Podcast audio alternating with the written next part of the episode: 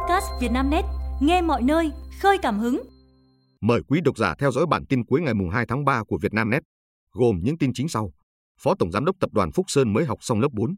Đâm vợ và mẹ vợ, người đàn ông lao từ nóc nhà nghỉ xuống đất. Chủ quán bê thui nửa đêm đi trộm 12 con bò.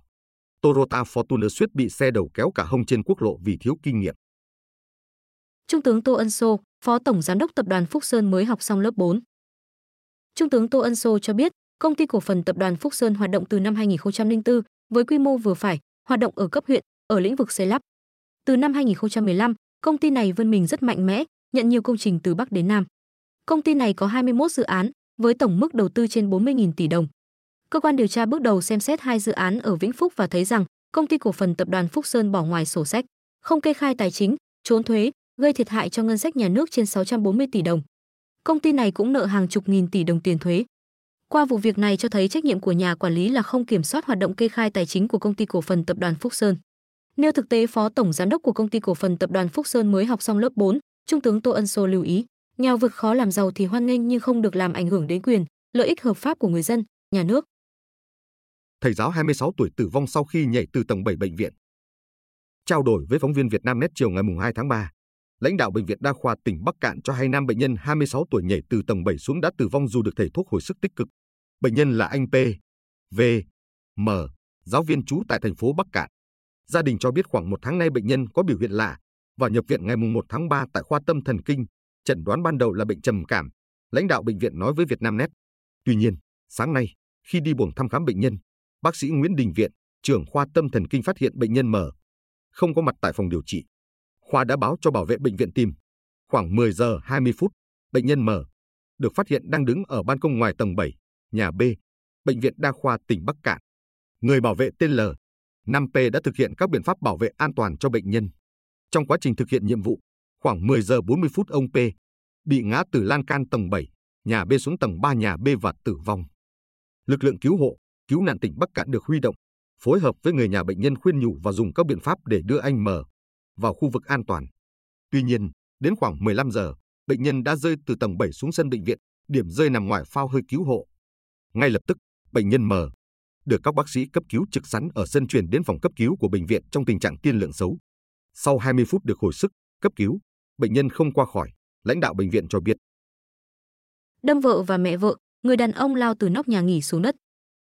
Ngày 2 tháng 3, cơ quan cảnh sát điều tra công an huyện Hiệp Hòa, tỉnh Bắc Giang ra quyết định truy tìm Nguyễn Văn Tích, 51 tuổi, ở xã Thái Sơn, huyện Hiệp Hòa.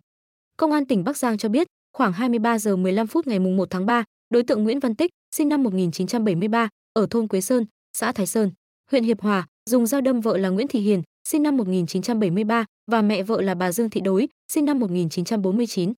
Hậu quả, bà Đối bị thương ở vùng bụng, bà Hiền bị thương ở vùng mặt, tay, bụng. Sau khi thực hiện hành vi phạm tội, Tích cầm theo dao nhọn, đi xe máy bỏ trốn. Quá trình bỏ trốn, Tích đã vào một nhà nghỉ ở thôn Ngọc Thành 2, xã Ngọc Sơn, huyện Hiệp Hòa ẩn náu. Khi bị người dân phát hiện, đối tượng đã leo lên nóc nhà. Lực lượng công an đã vận động, thuyết phục nhiều giờ nhưng Tích không hợp tác. Đến khoảng 18 giờ 30 phút, ngày 2 tháng 3, Nguyễn Văn Tích đã nhảy xuống đất, bị thương nặng và được đưa đi cấp cứu. Công an huyện Hiệp Hòa tiếp tục điều tra vụ việc. Nam sinh tử vong sau khi chạy 200 m tại hội khỏe Phu Đồng. Ngày 2 tháng 3, lãnh đạo trường trung học cơ sở Quảng Liên, xã Liên Trường, huyện Quảng Trạch, Quảng Bình xác nhận một nam sinh lớp 9 vượt tử vong sau khi tham gia hội khỏe Phu Đồng. Theo đó, nam sinh là T, N, L, sinh năm 2009, chú xã Liên Trường. Thông tin ban đầu, ngày 1 tháng 3, Hội khỏe Phù Đồng huyện Quảng Trạch năm học 2023-2024 được tổ chức ở khu vực sân thi đấu trường trung học cơ sở Quảng Phương với nội dung chạy ở cự ly 200m. Sau khi tham dự phần thi về đích ở nội dung thi đấu chạy cự ly 200m và đạt thành tích cao, em L có biểu hiện mệt mỏi và được các thầy cô dìu nghỉ ngơi như các vận động viên khác. Tuy nhiên, một lúc sau, em L có dấu hiệu sức khỏe không được bình thường nên được lực lượng y tế tiến hành sơ cứu ban đầu, sau đó chuyển vào bệnh viện đa khoa Bắc Quảng Bình cấp cứu. Nhưng nam sinh đã không qua khỏi. Hội khỏe phù đồng cấp huyện Quảng Trạch năm học 2023-2024 được tổ chức với 8 bộ môn và nhiều nội dung. Tham gia hội khỏe phù đồng là học sinh tiểu học và trung học cơ sở trên địa bàn huyện Quảng Trạch. Thời điểm diễn ra hội khỏe phù đồng, thời tiết tại tỉnh Quảng Bình rét bút, mưa phùn. Lực lượng chức năng đang làm rõ nguyên nhân tử vong của học sinh. Bữa ăn của sinh viên bị phản ánh như dành cho học sinh tiểu học. Một số bài đăng trên mạng xã hội phản ánh về bữa ăn của sinh viên Đại học Huế những ngày qua đang nhận được nhiều sự quan tâm, chia sẻ của dư luận. Trên nhóm Facebook có tên Đại học Ngoại ngữ Huế, một tài khoản đăng tải, nhiều sinh viên K19 đang học quân sự vẫn đang ăn không đủ no. Một bàn ăn 6 người ở tuổi đang lớn thế này mà chỉ bằng mâm cơm cho học sinh tiểu học. Gà toàn xương, mực bị ươn, thịt lợn toàn mỡ, 6 người nhưng phần ăn quá ít thậm chí cho ăn với muối vừng còn thừa từ buổi sáng. Tài khoản này còn cho rằng phần ăn 25.000 đồng một người, tức là một bàn 6 người ăn là 150.000 đồng nhưng trên thực tế không xứng đáng. Bài viết đăng tải kèm với hình ảnh mâm cơm gồm có thịt luộc, bắp cải luộc, một món kho và dĩa muối lạc. Được biết, bài đăng trên xuất phát từ bức xúc của một sinh viên đang theo học tại Trung tâm Giáo dục Quốc phòng An ninh thuộc Đại học Huế. Sau ít giờ đăng tải, bài viết nhận được hàng trăm bình luận, trong đó có nhiều người đồng quan điểm với nội dung phản ánh trên. Phó giáo sư tiến sĩ Lê Anh Phương giám đốc Đại học Huế, kiêm giám đốc Trung tâm Giáo dục Quốc phòng An ninh cho biết, lãnh đạo đơn vị đã nắm được thông tin sự việc và chỉ đạo bộ phận bếp làm việc với các sinh viên. Được biết, tất cả sinh viên học đại học hệ chính quy tại các trường thành viên thuộc Đại học Huế đều phải hoàn thành chương trình giáo dục quốc phòng tại Trung tâm Giáo dục Quốc phòng An ninh, đóng tại phường Phú Bài, thị xã Hương Thủy, tỉnh Thừa Thiên Huế. Chủ quán bê thui nửa đêm đi trộm 12 con bò. Ngày 2 tháng 3, Phòng Cảnh sát Hình sự Công an tỉnh Thừa Thiên Huế cho biết, đơn vị vừa phối hợp với Công an thành phố Huế nhanh chóng bắt giữ đối tượng gây ra vụ trộm đàn bò trên địa bàn. Đối tượng bị bắt giữ là Ngô Phước, trú tại xã Quảng Ngạn, huyện Quảng Điền, tỉnh Thừa Thiên Huế, hiện ở số nhà 39 đường Hồng Khẳng, phường Vĩ Dạ, thành phố Huế. Thông tin ban đầu cho biết, khuya ngày 29 tháng 1, Phước thuê một chiếc xe máy đến chuồng nuôi bò của một người dân cạnh bên trạm y tế xã Hải Dương, thành phố Huế.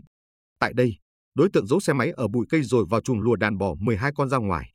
Phước dẫn từ xã Hải Dương tới thả rông tại một mảnh đất trống ở đường tỉnh lộ 10, phường Phú Thượng, thành phố Huế để chăm sóc và bán dần. Sau khi tiếp nhận trình báo của người dân, lực lượng công an tỉnh Thừa Thiên Huế đã vào cuộc, tổ chức truy xét. Đến sáng ngày 2 tháng 3, khi đang lùa đàn bò đi ăn thì Phước đã bị lực lượng công an phát hiện, bắt giữ cùng tăng vật. Tại thời điểm bị bắt giữ, đối tượng đã bán được một con bò với giá 10 triệu đồng. Tại cơ quan công an, Ngô Phước khai nhận là chủ quán bê thui ở phường Phú Thượng, đã từng đến xã Hải Dương để mua bò.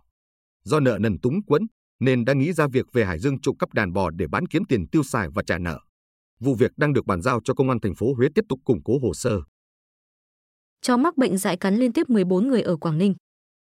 Ngày 2 tháng 3, xác nhận với Vietnamnet, ông Nguyễn Hồng Hải, Chủ tịch Ủy ban nhân dân xã Dực Yên, huyện Đầm Hà, Quảng Ninh cho biết, trên địa bàn vừa xảy ra vụ chó cắn liên tiếp 14 người.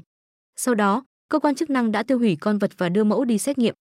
Theo bà Chu Thị Thu Thủy, Phó tri cục trưởng phụ trách tri cục chăn nuôi và thú y tỉnh Quảng Ninh, kết quả xét nghiệm cho thấy con chó trên dương tính với bệnh dại. Những người bị cắn đã được điều trị và sức khỏe hiện ổn định. Trong 2 tháng đầu năm, trên địa bàn huyện Đầm Hà phát hiện hai ổ dịch bệnh dại ở hai hộ gia đình, cơ quan chức năng địa phương đã bắt và tiêu hủy 6 con chó theo quy định. Cùng ngày, Ủy ban nhân dân huyện Đầm Hà ra văn bản yêu cầu khẩn trương triển khai các biện pháp phòng chống bệnh dại trên địa bàn. Toyota Fortuner suýt bị xe đầu kéo cả hông trên quốc lộ vì thiếu kinh nghiệm. Tình huống trên xảy ra vào khoảng 19 giờ 2 phút ngày 28 tháng 2 trên tuyến quốc lộ 1, đoạn qua huyện Diễn Châu, tỉnh Nghệ An và được camera hành trình trên xe tải đi phía sau ghi lại. Theo đoạn video, thời điểm này trên quốc lộ 1 có khá nhiều xe trọng tải lớn đang đi ở làn bên trái sát giải phân cách. Đồng thời một chiếc xe con nhãn hiệu Toyota Fortuner di chuyển từ phía sau ở làn bên phải, dần tiến tới song song với xe đầu kéo bên trái. Đáng chú ý, tài xế xe con dường như không nhận thấy sự nguy hiểm khi phía trước ở làn bên trái đang có một xe tải lớn đi chậm, nên vẫn giữ tốc độ song song với xe đầu kéo. Hậu quả xảy ra tức thì vài giây sau đó, chiếc xe đầu kéo xin chuyển làn phải để vượt xe tải và đã ép sát vào hông chiếc Toyota. Rất may chỉ trong tích tắc, tài xế xe Toyota Fortuner đã kịp đánh lái sang sát lề đường để tránh được pha cả hông nguy hiểm. Bài học rút ra trong tình huống trên là các tài xế xe con hoặc xe máy không nên đi song song với xe tải lớn ngay khi đi từ phía sau lên, bởi rất dễ rơi vào điểm mù của xe tải. Hãy nhớ nguyên tắc, một là đi về phía sau, hai là vượt hẳn lên trên xe tải lớn để tài xế phát hiện được sự xuất hiện của mình.